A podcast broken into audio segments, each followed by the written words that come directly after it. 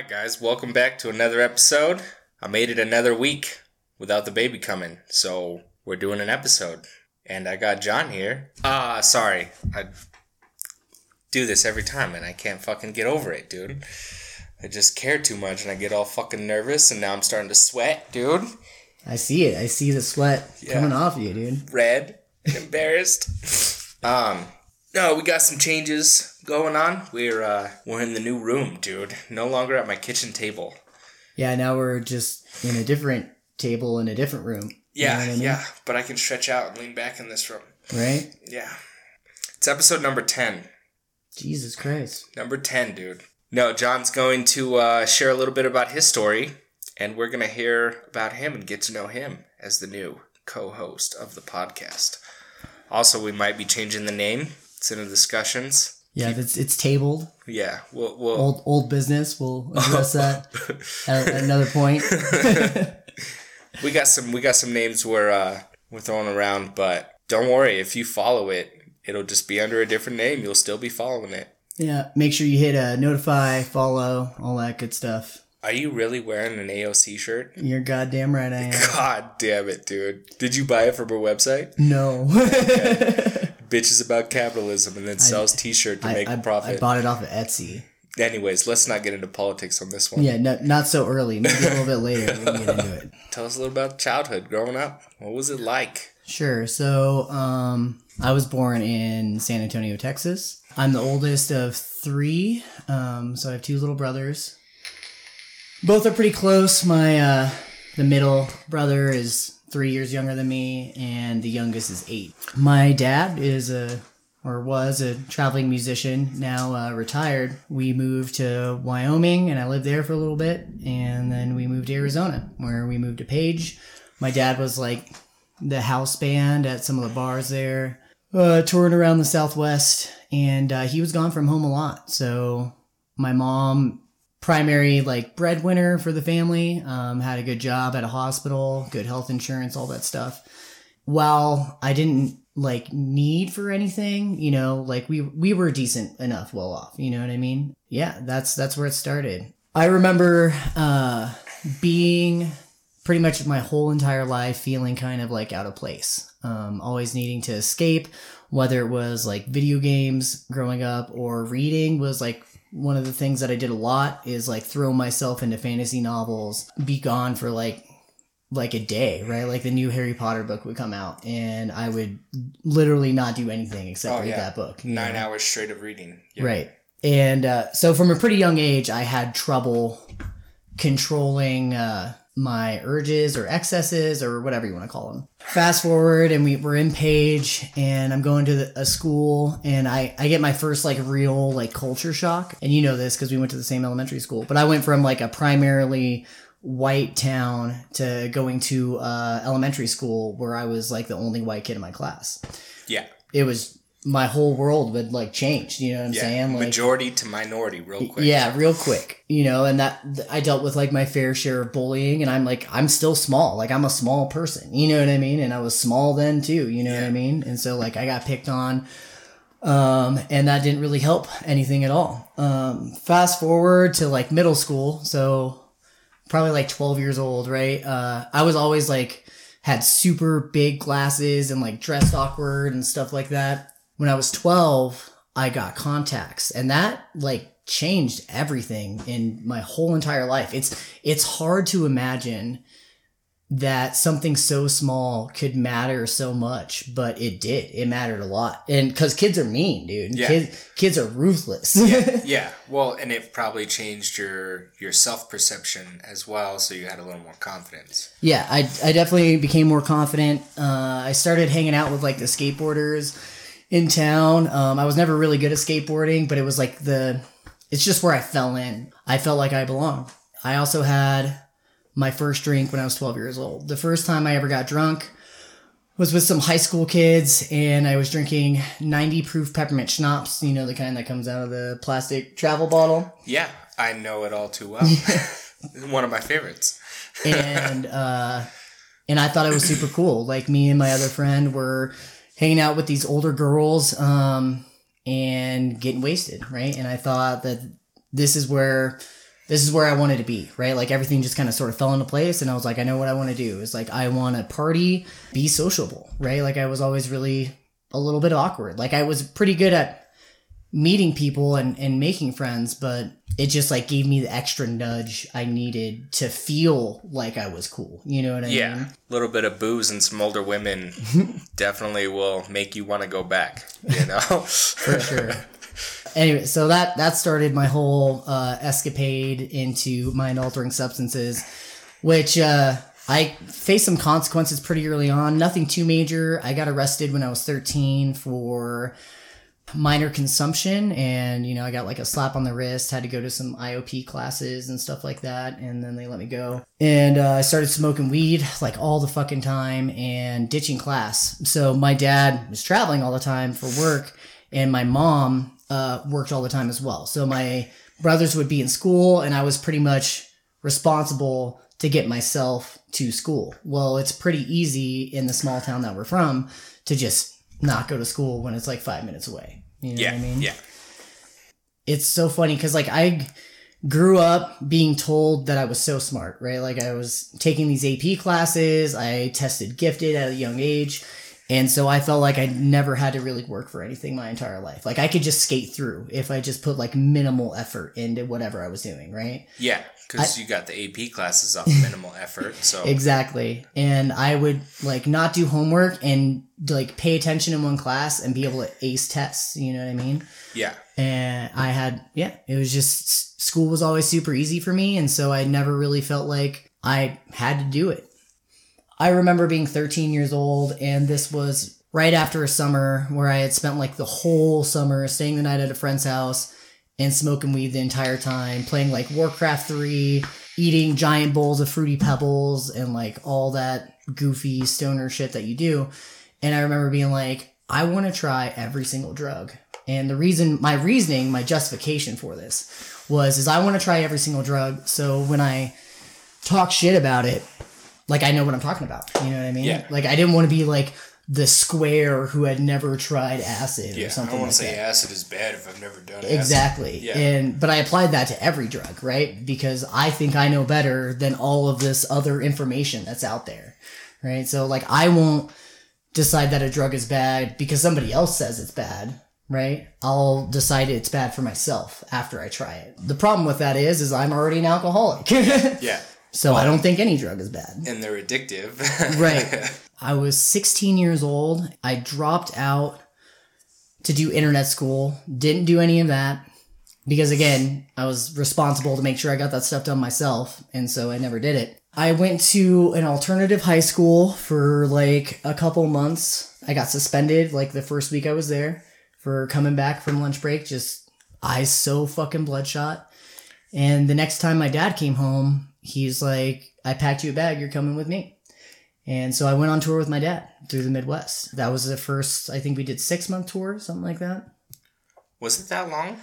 Yeah, something like that. I remember you being gone, but I don't remember it being like six months. It might have been like three or four. It was like a summer tour we did. So the first the first tour I did with my dad, I because I did I did two. I went on the road with my dad twice. Once when I was sixteen and once when I was seventeen. I we like went to these places like Deadwood, South Dakota. And I remember being in Spearfish because the transmission had broken down in the vehicle. Never be a road musician because your cars will break down no matter what. I swear to God, my dad and other road bands have just the worst luck with uh, vehicles. I uh, was in the Safeway in this little nowhere town. And I had been sober for like four days. And I remember thinking to myself, this is the longest I've been sober in years. At 16 years At old. 16 years old? You know yeah. what I mean? Yeah. Like in years. And like no cigarettes, no nothing. Cause my, at the time my dad was gonna like get me straight. You know what I'm saying? like he was gonna like take me away from everything and it was gonna change my life. Needless to say, it didn't really work. I still managed to like smoke freaking halfies on the ground and like I didn't really drink or smoke weed the whole time I was there. Wait a minute, that that's a lie. So I was in Bottineau, North Dakota. And I, we were Bottineau? Bottineau, Bottineau. Bottineau, North Dakota. Okay. And Never we- heard of it.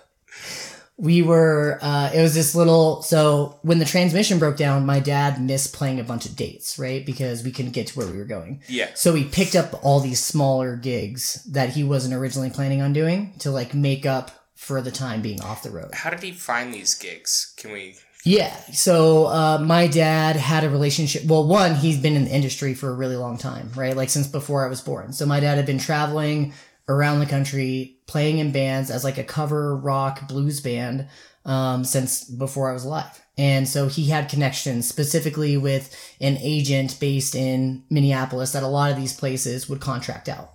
So my dad would sign a contract that he's going to play at these places for this amount of money right? There'd be certain stipulations like at a lot of the biker bars in south and north dakota you can't play cocaine by eric clapton it's not allowed it's a stipulation in the contract right that you can't play that song because it gets bikers too rowdy yes Sweet. yep Sweet. my dad had played at like Sturgis and all these other, you know, like biker rally places. I never went to Sturgis with him, but I got to see a little bit of that culture being in South Dakota. I remember being at this bar, 16 years old, in the middle of nowhere in North Dakota, and I'm like running lights and sound. My dad taught me how to do this, right? This is where my dad kind of showed me what his life looked like, right? Because I had no idea. I was just thinking he's like gallivanting off across the country, you know?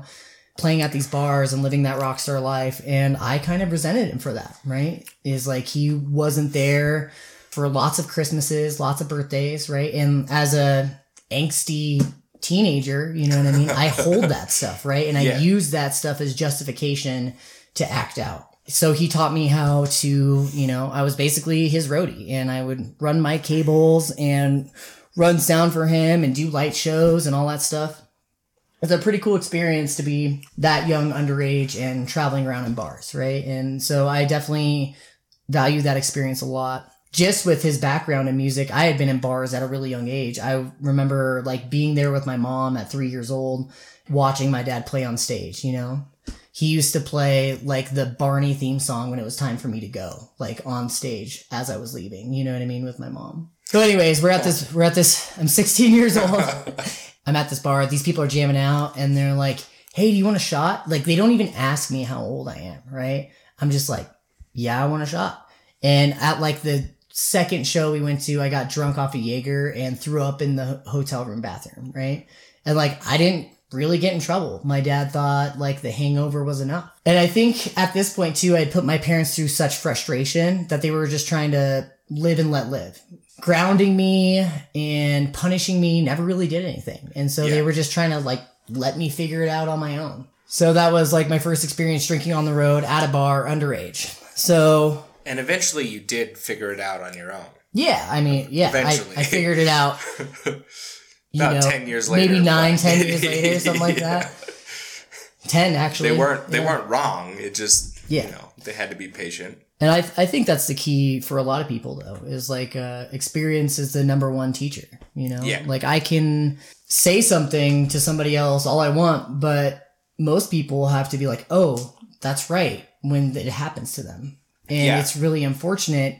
But that's that's the case with a lot of things. Is people don't care about a lot of things that happen in the world until it happens to them directly. You know, it's hard to put yourself in somebody else's shoes, and you can be really like unsympathetic or empathetic or whatever you want to call it until it happens to you. They're like, oh, now I get it. You know, Yeah. like now I fucking get it. Yeah.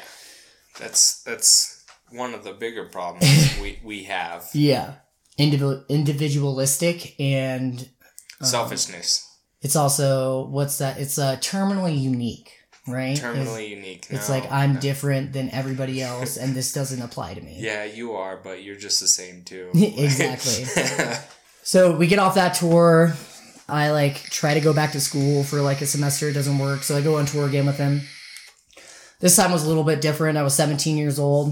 I had some pretty cool experiences. I like did shrooms in a bar that had sawdust on the ground, like while I was working, and that was pretty cool.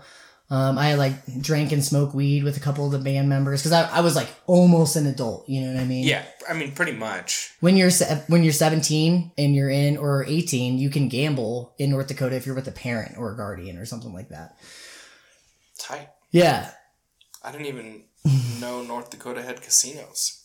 or South South Dakota, excuse me. But it's pre- it's it's pretty much the same thing. Hearing a lot about Dakotas. Okay. Might have to go visit one day. It's it's beautiful country up there, man. The Black Hills and Mount Rushmore, and there's just like fields of grass everywhere. You'd think it was out of a movie, dog. Like it's absolutely insane. Yeah? yeah. I want to go to Mount Rushmore. I hear there's a secret room on top. That's what. it, They, yeah. uh, they hide You ever seen Richie CIA Rich? secrets.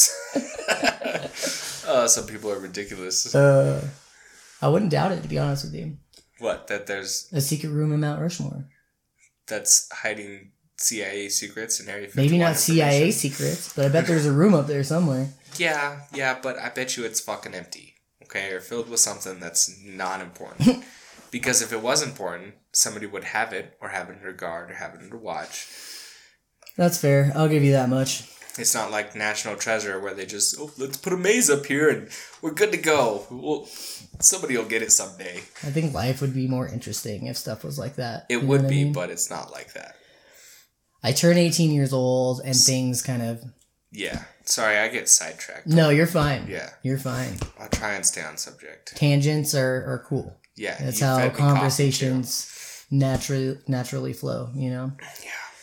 So I turn 18 years old and things change pretty quickly. At this point, I like dropped out of school. I told my parents I was going to get my GED. Oh, actually, let's go back. When I come back off a tour, I'm like, I get a job. I'm working full time. And right before I turn 18, so my birthday's in February. So like November and December, I got arrested two different times and caught three different charges.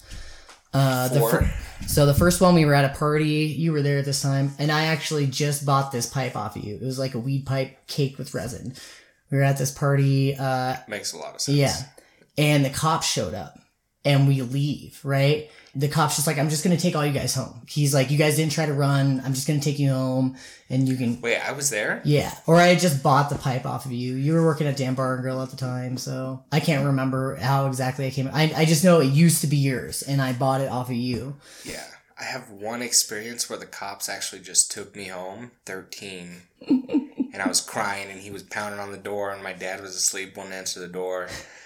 And then he finally, like, I was like, if if you let me knock on his window, he might wake up and open the door and just get the fuck in the house, you know, all Yeah. pissed off and went right back to bed, dude. So I have this weed pipe in my pocket, right? And it's just caked with resin. Like you can smell it a mile away. I actually had it like stuffed in my pants and the cop's like, "Can I search you guys for everything?" I'm like, "Yeah, absolutely." He doesn't find it, right? I'm in the back seat of the car And he smells it. you could just smell it everywhere. I'm the last one to get dropped off. And he's like, Hey, can I search you again? And finds it, right? And so I get charged with like illegal possession of paraphernalia or something like that. Yeah, which is dumb. But we'll get. Yeah, Super let's, dumb. Let's not get sidetracked. And then I got I got arrested again New Year's Eve for like illegal consumption. My dare officer arrested me. It was all sorts of yeah, yeah, yeah, That sucks, doesn't it? yeah. It I was, like the rising star and Dare, you know, gave a speech and everything, and then uh, I don't remember my dare graduation actually. I remember it was at the Sierra Club, but oh, I remember it, dude. I remember reading this little like three paragraph essay I wrote about how I was never gonna do drugs and just say no, kids. yeah, it totally just works. say no. I got arrested and I got like illegal possession of alcohol, like felony possession of marijuana because like weed was illegal. It was like still a class action, like class one drug. And I got caught with like a couple roaches and ano- another paraphernalia charge. So they decided to hold those charges until I was 18 years old. oh, that sucks. Uh, but once again, I get a slap on the wrist, right? I go to my court date in March with my dad and we meet with the, the attorney. yeah, the public attorney. Yeah. It's like the Dis- the, the district district, attorney? attorney, yeah. Yeah, yeah. And he's like, "What are you doing with your life?" Well, I'm like, "Well, I'm working full time. I really want to get my GED. Uh, you know, like I'm trying to put all this stuff behind me, lying through my teeth. I Yeah, basically been yeah. doing the same shit." And he's like, "Okay, I'll put you on deference. I'll defer your sentencing. You just gotta stay out of trouble for a year." Get your GED and pay a three hundred dollar fine. So I do all those things, right? I get my GED a month before the due date. I pay my fine a month before the due date, and I stay out of trouble for a whole entire year and get those tar- charges dropped. Um, at this point in time, I I've gotten kicked out of my house. I'm trying to live on my own. Um, We lived together twice, I think, in that time. The first time on Thunderbird. Uh huh. Uh huh. That was a good one. That was a good one. Um, that I, cops knocking on my window with their flashlights. Mr. Campbell, we know you're in there. That's that's when we learned that you don't have to answer the door. You know what I mean? Yeah, so like yeah. they would show up and we would just like try to be as quiet as possible. Yeah, yeah. They would come by multiple times because we would just crank the music so loud. I'm sure we were the most obnoxious neighbors oh, in the assholes, history dude. of that God. town. I get mad about my neighbors like playing techno at like seven in the afternoon, dude. Well, we're just old now. I'm like, the fuck are these guys doing? What is this EDM bullshit? Yeah, and it was just more of the same thing. And I remember not really having any goals. Like my the only thing I wanted to do was like make enough money to get fucked up, pay a little bit of bills. Not even all my bills, Yeah, just pay some bills eventually. You know yeah, what I mean? yeah. Know exactly what you're talking about. I would get my paycheck and I'd be like, okay, there's my rent money, and the rest I'm buying drugs with. So eventually, I meet this woman, and I'm like, "Oh my god, we're in love." Blah blah blah blah blah blah blah. All that stupid stuff that you believe when you're that old. We get together. Young, dumb, and full of cum. yeah, young, dumb, and full of cum. That's for sure. Testosterone is just peaking. This isn't even my final form. You know what I'm saying? I, I, I don't even remember proposing to her because like my life at the time, like I had taken a step back from hard drugs. I already done oxy and coke and shrooms and all that stuff at this point, but I like taken a step back and it was mainly just like drinking and like smoking weed for a while. Maybe coke every now and then. We did shrooms. I remember the first time you did shrooms. That was wild. Never should have left you alone in that house. well, you didn't leave me alone. You asked to be left alone. Oh, really? Yeah. I don't really remember. So Didn't I have a girlfriend that was there with me? She eventually came, yeah. But you Oh. ate like a quarter ounce to your face. She wasn't tripping, and you're like, "Nah, it's okay. She's gonna be here. It's gonna be fine." And I'm like, "Okay," and I leave. later. And Yeah. then she calls me, and she's like, "You need to get back here right now." He's freaking out. I get back there, and you seemed like okay, but I don't know I was what was. tripping out, dude. Yeah, I don't know what was Tripping out. going on. It was hitting me hard. I was going through like a sailboat going through time, dude. I don't fucking know. and then like we, we won't say her name, but uh we were trying to have sex, right? Yeah. like this is great, dude. I was like tripping out, dude, and like I would it would it would get soft. You know what I'm saying? Because I was like going into it, and then like I would start to come back, and it would get hard again, and then we'd continue. I don't know how long this went on for, and then like I tried to take a shower, and like I, I got stuck getting out of the shower. Like I was just stuck, dude. I, I don't know, but anyways. Uh, yeah, that was fun. You don't remember proposing? I don't. Yeah, I don't remember proposing to her, but apparently I did. Like I don't remember how it happened. So you just woke up one morning, she was like, "Yay, I'm your fiance." No, I remember being it like that for a little while, but I don't remember the exact moment in which like Oh, I okay, asked her to marry me. I know we had been engaged for a, a good few months before she got pregnant, right? But I don't remember the moment, and that could just. I mean, that's just a testament to how fucked up I am in the head. You know what I mean? Yeah, like I don't. I don't remember it at all. Yeah. She might. Yeah. I'm not gonna ask her though. well, Uh, you know, we we suppress traumatic events. We sure do. so she gets pregnant. Some things happen. We have to move back to my parents' house. During that time, while she's pregnant, she quits doing everything. I'm still drinking, smoking weed, like, uh, but trying to trying to calm down, and I do a pretty good job at it. Only doing hard drugs when I have like super easy access to them. Like I'm not hunting for them, but if they're in front of me and I have the money, Yeah. I'm gonna buy them. So I remember my son was going to be born and I was at the hospital for two days. I had left for a little bit to go hang out with some friends and I'm like snorting some like leftover morphine scraps out of someone's spoon that they used to shoot up in. that progressed real fast. Yeah. So, well, it was just part of that thing where like it was right, in, like I was trying to like smoke weed or something, but these friends were the only ones that were like free at the time. You know what I'm saying? Yeah. And so I went over to their house and they're full on junkies. I'm just like a little bit of a better junkie than they Yeah, are. yeah. You know what I'm saying? Like I hadn't I'm shot up high yet. class. Yeah, I, I just smoke oxy. You know I, mean? I just snort Percocets. I don't stick a needle in my arm. But I mean, I just can't get away, right? Like I'm always thinking about getting messed up, whether it's drinking, smoking weed. We had a baby on the way. You had to leave your fiance at the hospital to celebrate, dude. Uh, I, I I know exactly where you're at. yeah. So I go back to the hospital, and I remember holding my son in my hands when he was born. One of the single most like beautiful moments of my life, and being like, "I'm gonna change my life." You know, like this Yeah. is this is it. I'm gonna change it. Needless to say, I did not change my life. We're living at my parents' house for a few years. I'm still working, and eventually, after she has Silas, she's like, "Okay, now it's my turn. Now I get to party again." So both of us are back at it in our disease at the same time and things get progress pretty rapid pretty quickly we're selling drugs out of my parents house uh, eventually something happens and my parents find out they're like what's going on we know something's up Wait, what happened?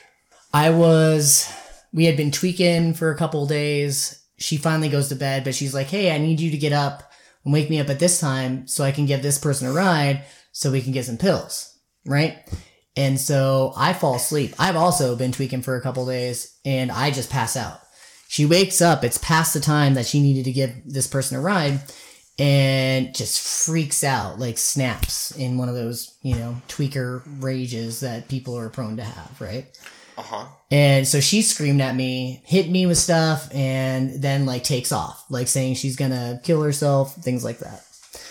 Uh, my parents call the cops. We're living in my parents' house, as a, a sane person would do. And so, as my parents are dealing with this, my dad comes to me and he's like, "John, what's going on?" And I knew like I had no more moves. Right at that point in time, I needed to do something to gain a little bit of trust back. So I just tell him, I'm like, you know, I'm smoking meth and doing heroin and I need some help. And so I get my sent to my first rehab in 2012. So 20 years old. And it was a month long program in Estes Park, Colorado. Super bougie. Uh, prime rib dinners every Friday during graduation. Nice. Um, I, my ex-wife now, she, uh, tried to go to a program and then left and then went back home and I had her send me drugs in the mail to the rehab I was at. A couple points of heroin and some Suboxone. worked. Yeah, yeah, I got it. Nice. Yeah. Not really, but nice. I got it for sure. So I, I wasn't ready. You know what I mean? Like Yeah. I, I did it with my cabin mate at the time. you sick soul. yeah. Taking other people down with you. Yep, super sick. But what's funny is after that had happened, right? Like I didn't change my sobriety date or anything, but I remember that was like the first week I was there or something. Through the next three weeks, me and him would have conversations at night, eating peanut butter jelly sandwiches, like waiting for our fucking Seroquel to kick in, you know. They give you Seroquel? I was taking, well, I was taking something else. It's for sleeping, trazodone. I was taking trazodone while I was there Oh yeah. for sleep to go to bed. And we are like, you know what? Maybe this thing, you know, uh, can actually work. Like, I'm thinking, like, maybe I am an addict and I do need the help that they're talking about here. But I still have these reservations in my head that I could smoke weed for since I was 13 years old. The only thing I wanted to do was, you know, be sitting on my porch with like a Mickey's 40 and like a blunt Smoke weed every retired. Yeah, you know yeah. what I mean? Like we listened to Kottonmouth Kings and SRH and we're just stupid, stupid kids. And I Yeah. still have that mentality. I was 20 years old. Nobody could tell me shit, right? Like I, I, I admitted that I had a problem, but only with hard drugs. Like I can still manage my drinking. I haven't even had a legal drink yet, even though I've drank more than enough for my, my whole entire lifetime, you know? yeah. So I get back, I fly into Page, and the very first thing I do is sit in the backyard and smoke weed. That's the very first thing I do. I go to NA meetings, I pick up dirty chips, stuff like that. And uh, Did you make amends for that? no. Wow. So I think me being honest about it is a little bit a part Yeah. of that. You know what yeah. I mean? Yeah. So I picked up a couple dirty chips. Yeah. So it's all right. I think I think we smoked weed together in the parking lot and then went to an NA meeting one time. I'm like 90% sure that happened. Maybe. Yeah. When I was going to NA and Page, I was doing Suboxone and Mm. smoking weed and spice and telling people I was sober and my life had changed and yeah, Uh, it's funny the lies we tell ourselves. yeah. It wasn't a very proud moment. So uh, I'm trying to get jobs and like working on and off and all this stuff. I uh, eventually my parents move out and they're like, we're gonna sublet this house that we've been living in for a while to you, and you just got to pay rent and like give us money for utilities. I'm like, oh yeah, for sure. I do that. I turn it into a trap house, no power, no water, no electric, like nothing. You know what I mean? Like sterno cans up in that bitch, right? Wow. Yeah. How quickly did that happen? pretty quickly. I think I maybe I never transferred the name of the power over to my name. Nothing like it happened pretty quickly. Uh, I should mention that before all this, before I went to rehab the first time, that uh, CPS had filed a case against me and my ex-wife, and before we went, we gave my parents custody of our son, and they've been his guardians ever since. CPS dropped the case, and we, you know, did whatever we were doing Yeah, went on your merry little way. smartest thing I ever did, hands down. Because where we were going, he was for sure gonna get placed in like foster care or something. So Yeah. the smartest thing I ever because she didn't want to sign those papers, and I like convinced her to sign those papers because you need both parents, like especially because we were married. So fast forward a little bit. Uh, anyway, so trap house, we're getting ready. I think what had happened is things started to get bad really quick. I'm stealing lots and lots and lots of stuff, like thousands and thousands of dollars worth of merchandise from various stores that I'm not gonna specify, you know, really what they are. I remember stealing some checks, some blank checks from my grandparents. I stole some blank checks from my grandparents and I got caught, right? Like I cashed one, I had another one folded up. It was for like 60 bucks. That's what, that's when I think about stuff like that and think about how desperate I was all the time to get a fix, like consistently all the time, you know? Yeah. My grandpa wanted to press charges against me and check fraud is a Felony. very high felony. Yeah. Federal. Yeah. And my dad convinced him not to do it. I return the other blank check. My dad comes over. He says, You're disowned from the family. Words he said. He said, You can't come over and see your kid, not until you get some help. So I call up one of my buddies. I'm like, Hey, I know I know he's been sober for a while. He's been on IPS. I'm like, Hey, I need some help. He's like, Yeah, come down to Prescott. We'll figure it out.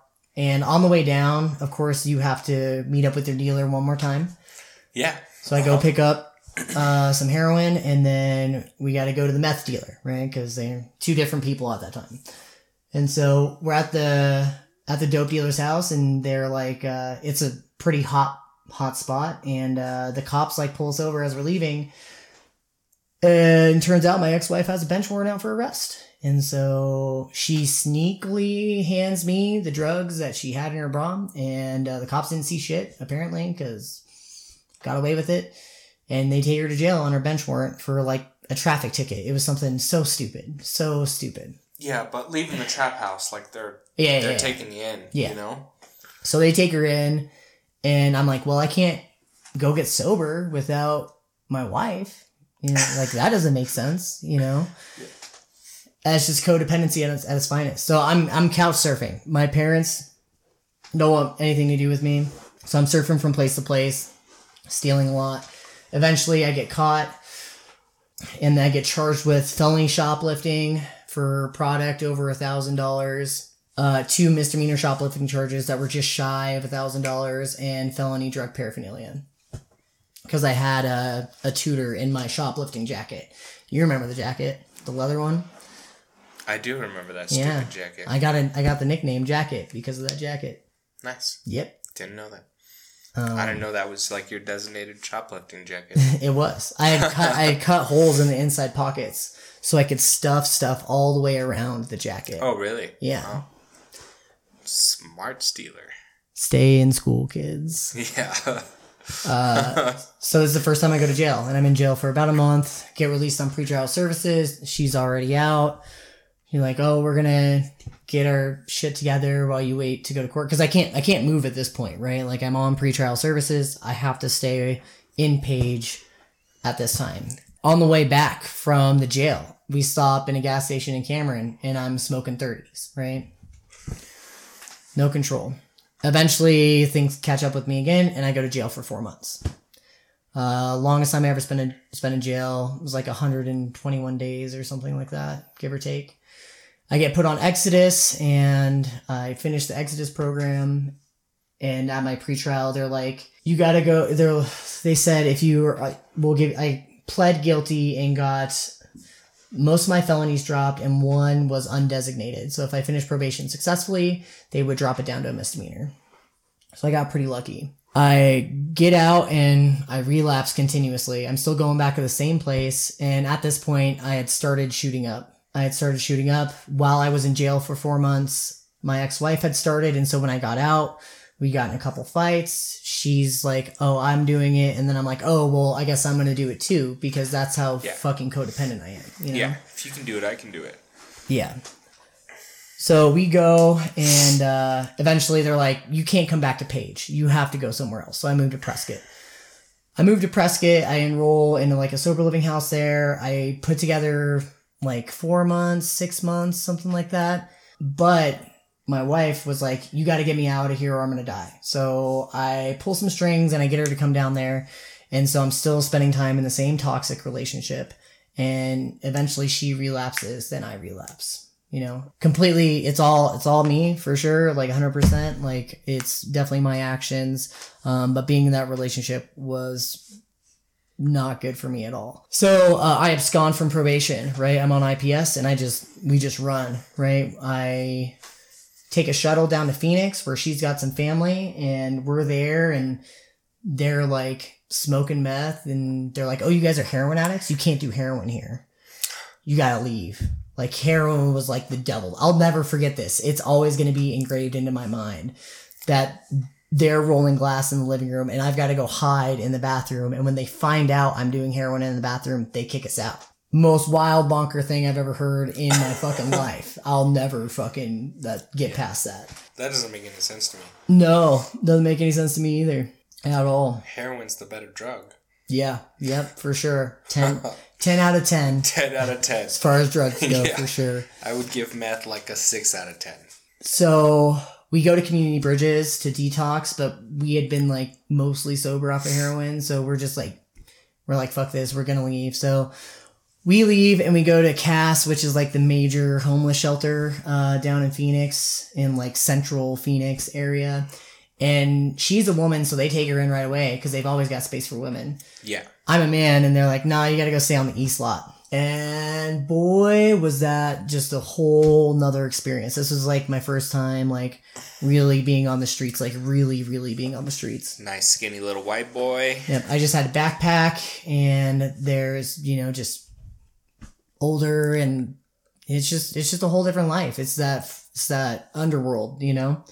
And I can't, I can't sleep. I can't sleep at all. So I just go walking, and I'm just walking forever. You walk so much when you're homeless, like actually homeless and nowhere to go. It boggles my mind.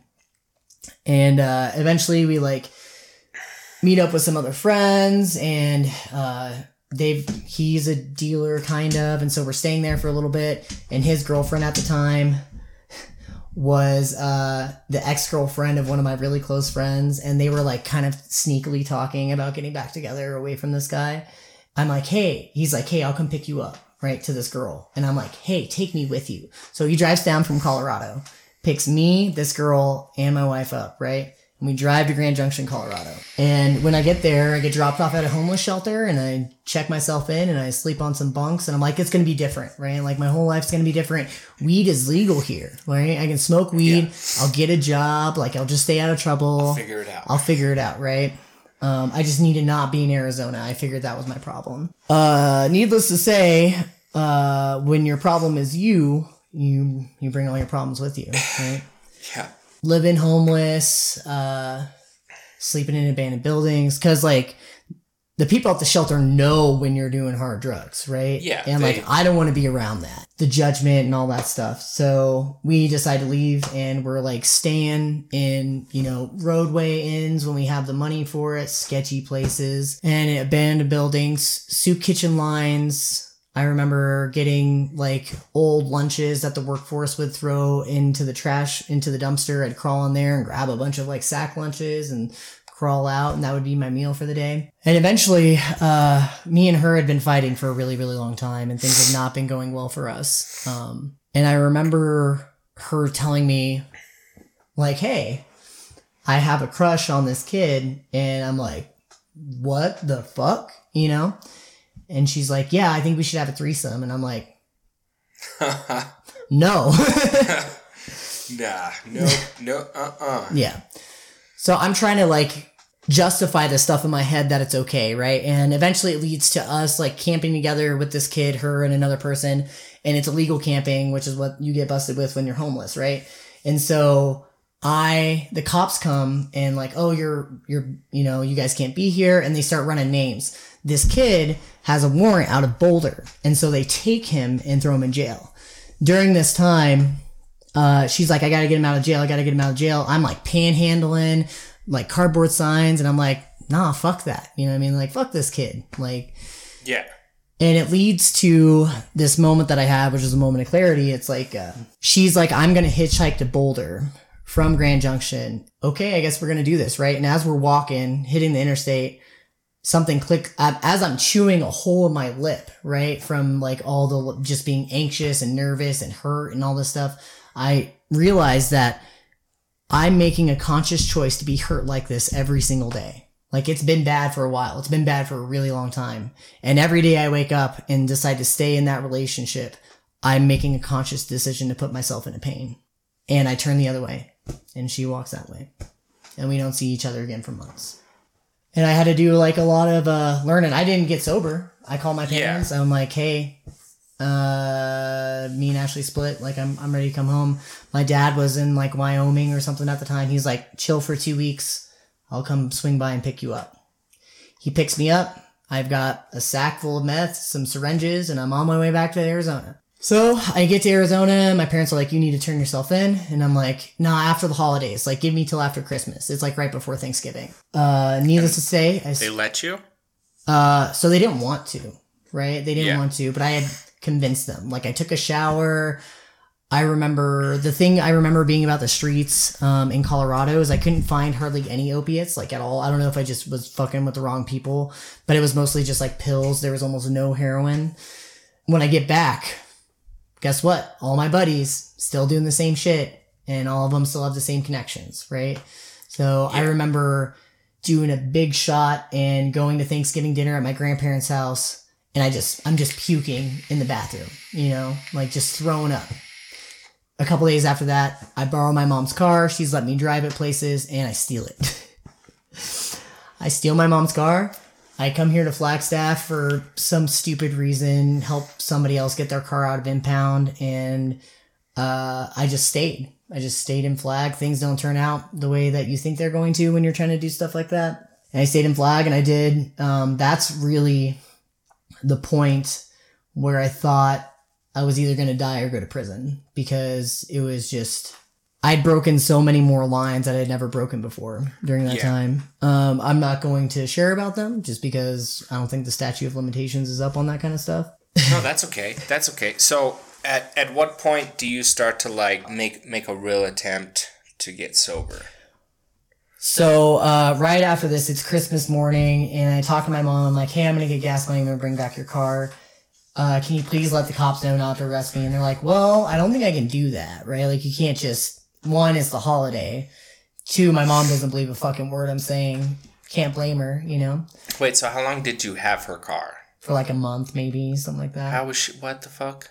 I would have reported it stolen, dude. Well, oh, I'm sure she did after like the first week. I'm, oh, I almost, I'm, I'm sure we could, like, if we asked my mom about it, like, I'm sure it's within the first week that I had it that she, I just got away with, I just had it for a really long time. oh, I was like going to Phoenix, coming back, going to Phoenix, coming back. It had like dealer tags on it still. I like printed a fake dealer tag to put on there because it had expired. like craziness, right? Wow. Yeah. It was Christmas and I get a knock on the Snow Peak Motel, which is like the worst It's no longer there. Yeah, no, it's gone. It's No, gone. it's no It's longer gone. there. Uh, this is actually the last time I was arrested, the very last time. And I wake up from the night before and I don't remember shit. I remember bringing a Christmas tree on my back to this tweaker motel, right? Like, I don't, don't ask me, okay? It's probably not the craziest thing they've seen. No, probably not the craziest thing. Like a real Christmas tree, not a fake Christmas tree, like a real Yeah, fucking yeah. pine tree with me and like a couple other couple other people You because we to want to celebrate Christmas. bro. You were trying to fit in. No, we're trying to get in the Christmas spirit. Oh, You okay. know? Like Santa Claus comes to the tweakers too. You know what I'm saying? No. no, he doesn't. I don't think he does. Just lumps of coal for us. Yeah. So I wake up the next morning. I don't have a shirt. I have no shoes. And they say, Jonathan Seeley, come out with your hands up. We know you're in there. If you come out, we won't arrest anybody else. And so I'm like, all right. And I come out and tasers already pointed at me. I, I go to jail. They, the one thing, and and I, I hate sharing this, but I'm still resentful about it, is other people talk about how cops let them smoke cigarettes before they go to jail. Not one cop has Fucking ever never, let me smoke a fucking, Fucking cigarette. never. Not once. But I'm always a dick to cops, Yeah. so I can understand like why they never let me. But yeah, So I go to jail, and uh, I talk to my public defender. He's like, "You're going to prison." He's like, "You ran. Probation doesn't want you. You're you're definitely going to prison." He's like, "Good news is like you'll probably only spend like four months there with the amount of back time you." have." I'm like, "All right, that's good news. for sure." But I write a statement to the judge, and I'm just like, "Hey, like I need help. You know, like." On, on paper with them, I had never been to treatment, right? Like not like a real inpatient treatment. I've been Yeah. to a halfway house and I've been to rehab once before. And the judge says, I don't think we've done everything to help you. So I'm to give you one more chance and go to treatment. So I get sent to the Sal- Salvation Army in Tucson. And that's really where I saw my life change. Uh, it's a human program. It's by no means perfect, but it's where I re- like really learned some discipline. You wake up at five o'clock in the morning, you go to the warehouse, you start sorting through junk, throwing trash away, putting price tags on stuff they can resell, right? And I go to church twice a week and I get a sponsor, right? I get a, I get a sponsor. He's this old Buddhist heroin addict from the 60s named Jim. Coolest, coolest old person I've ever met in my life. yeah, Super cool, like jazz saxophone player. Like, sick, dude. super sick, dude. He talked about just shooting up heroin. He'd come with like all the old timers from Green Valley and they'd uh, do 12 step studies. And uh, that's when I did like my first real attempt on the steps and started to see some real change, right? I was completely removed from all this stuff and I did some soul searching and I talked to my counselor at the time and my uh, wife had been in and out of jail during this time and every time she'd go to jail she'd send me a letter or try to contact me and then she'd run as soon as she gets released right? I do some soul searching and i talk to my counselors i'm like you know i should probably get a divorce right? Like, Yeah. that's probably what i should do. And my whole identity was wrapped up in in like this idea this fake idea that i had that i needed to be a husband you know what i mean and i, I don't need to do that you know what i mean like i don't Oh yeah, I don't have to do that shit. Um, and it was, I need to be there for somebody else at the expense of myself, right? That was the main idea that I had, right? yeah. Is whatever they're going through, I got to put myself through, which is not true. So I get about a year and a half, maybe about 14 months into it. Oh, which by the way, we were living in Tucson together at the same time during this happened. We just had two different trajectories, so. Yeah, yeah, yeah. I uh my my PO comes over and I had like broken a few rules on probation, like not being where I'm supposed to be or being out past curfew, whatever, right? Like nothing too major or too crazy. And my surveillance officer comes over, she's like looking through my stuff and I have been sober for like a little over a year and this isn't something I normally do. And I'm like, "Hey, like what's up?" And she's like, "Well, you popped dirty for for heroin on Friday." And I'm like, "Excuse me?" And she's like, Yeah, do you have anything you want to explain to me? And I'm like, I'm sober. And I, I was. I was telling the truth. And I'm like, I'm sober. And she's like, Well, you need to come report in on Monday. I go report in on Monday and see like the supervisor and like my PO. And they're like, You can come clean with us every time and like whenever you want to. Like just tell us the truth. And I'm like, I've been in the system since I was like you know, a- Yeah. I know that if I tell you, I'll go to jail for like two days and then get out. Like, why would I continue? I'm like, test me again. And they're like, well, you can test again, but we're going to revoke your probation here and send you back to Page. And I'm like, fuck, that sucks. I lost my job. I couldn't stay in the sober living house I was in anymore. I remember riding my skateboard away from the treatment center after they told me that I couldn't stay there and all my stuff was in a bag. And I remember looking at that Circle K on South 6th Avenue, which is one of the most dangerous Circle Ks in Arizona, by the way. I remember thinking about getting a drink, but instead of getting a drink, I call somebody in the program and they're like, it's okay. Stay on the couch here for two days. Greyhound ticket home, right? And so I get all that shit taken care of. I'm on, on my way home. I, I get to Page. I'm living with my parents again. Yeah, things are good. I get a, fucking shitty ass job. I'm get off probation and I hit up my buddy who'd been drinking and smoking weed the whole time. And I'm like, hey, man, I'm like, what's up? And you're like, come over. That's a good buddy, dude. Come, come hit the bong. Come rip the bong, bro. I wasn't even off probation yet, right? Like I, I, I had been going to meetings, but I didn't have a sponsor, right? I wasn't actually like doing any work. Yeah. And so I'm like, I've been sober for a year and a half. Like I can smoke some weed safely, right? Like Yeah. I'm cured, dog. Yeah. Like these are real thoughts I fucking had in my head. Let's go down to my buddy's house, rip the bong, drink some kill lifters on the porch. Yeah. Yeah. Yep. What buddy was that? No, just kidding. Oh, you know him. you know him well. yeah. It was him. Fucking enabling asshole. I'm sorry. No, you're fine. I made my own decisions. Yeah. So I uh I go and I, I I go to Richie's house and I hit the bong and I have a couple beers. And what's funny is like I remember seeing your dad and your dad like knows that like I'm I'm making the wrong decision, but he doesn't say anything, right? Because like I had been over and I had seen him and I'd seen everybody. Be like, oh, I've been sober, you know what I mean? For and then he comes over and then he, you know what I mean? Like I'm Yeah. drinking and he's like, I just it's You that it's that knowing AA Yeah. stare that people Yeah, have, you know what I mean? And that that was it. So I uh the very next day after that, I, I make it to midnight, probation doesn't come over, nothing happens. I get off probation successfully after three years of being on paper. The very next day, I get off of work, I grab a fifth of Captain Morgan, blackout drunk, like I got blackout drunk that Off night and running. snorting lines of meth, looking for heroin. The very next fucking day, right? And so I learned that my disease, I pick up right where I left off, no matter how much time I put in between me and then. Four months of running hard, and eventually my mom's wondering why I'm wearing long sleeves in the middle of fucking July or August, I guess at the time it was. You know, I just I can't I can't hide it anymore. So I tell him I'm like, yeah, I relapsed and I need some help. My dad's like, I want you to go to Salvation Army, and I'm like, nah, I'm not doing that again. So I call it because I I know at this point what, works what for works. what works for me, right? Because I had a year and a half working a program and helping other people and doing the deal. So I uh, call up my buddy who's doing the deal, right? Living here in Flagstaff. Um, same buddy you called, you know, God bless his fucking soul. Yeah. And he's like, pack up your shit, drive to Flag, we'll go to a roundup, right? I pack up my shit. It takes me about five hours to drive to Flagstaff because I'm pulling over, you know, smoking whatever stuff I have left on my way there. It takes you so much more time to get places. It does. Well, it's like a 30 minute stop every time. yeah, every single time. Yeah. So it took me like five hours to get there. Eventually, I get there, and I I haven't slept in days at this point, like barely anything. So I'm I I park at his house, and I'm in the chair, and I'm just moving all over the place. Um, I go to the roundup, and yeah, and that's that's not the end of it though. Um, Wait, I- so so how was the roundup?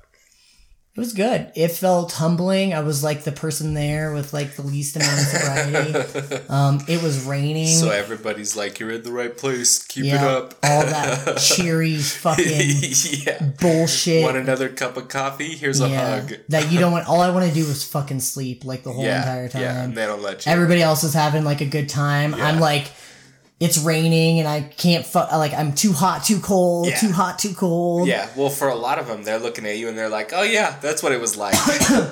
And you know, like I when when you're that new, like you fucking hate the smiles. Yeah. Like I'm resentful of people being happy Yeah. and like telling me it's gonna be okay. Yeah. You know what I mean? Like deep down, like I know it's gonna be okay, or like I kind of believe it. You know what I'm saying? But I don't want to hear it. Like I just want to live in my own shit, in my pity. You know what I mean?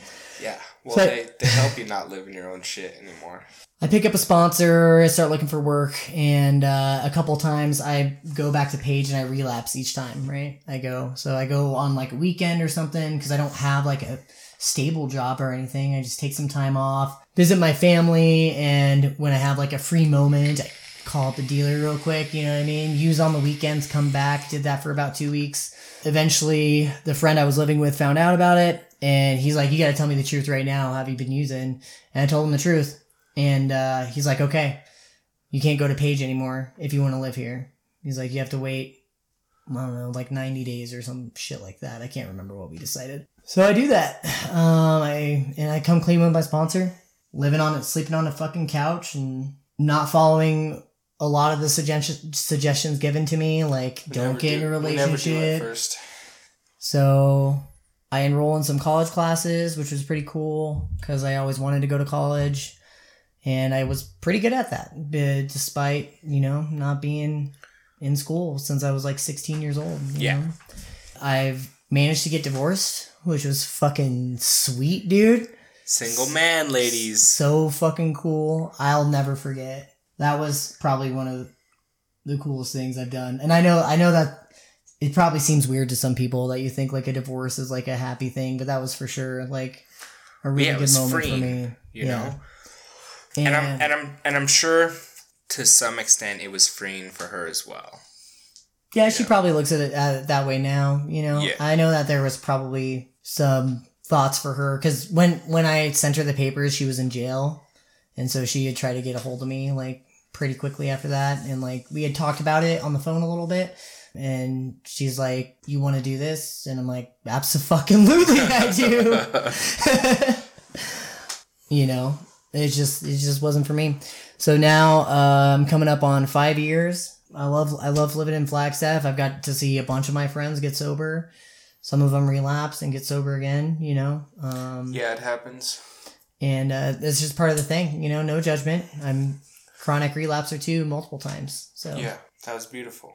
I don't think so. Like, there are some parts that I know you left out, and then there are some parts that I've never heard before. So Hmm.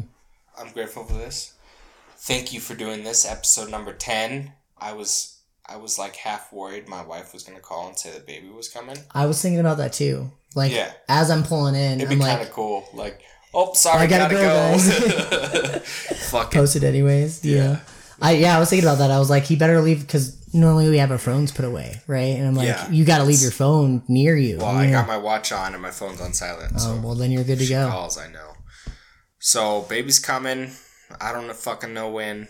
Hopefully soon. And I Fingers think- crossed. I think next week next weekend's Mother's Day as well, so we might skip next week. Oh no, we're for sure skipping. Yeah. I will not Yeah. be here next week. Yeah. Okay. Cool. Yeah.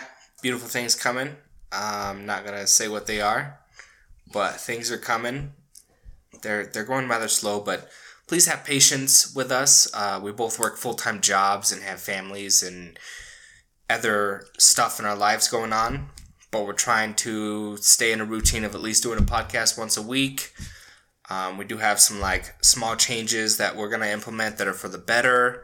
We're learning new things. We're trying to figure technology out Listen, and dude, I- developing skills. There was a time in my use where I didn't have a fucking phone for two years.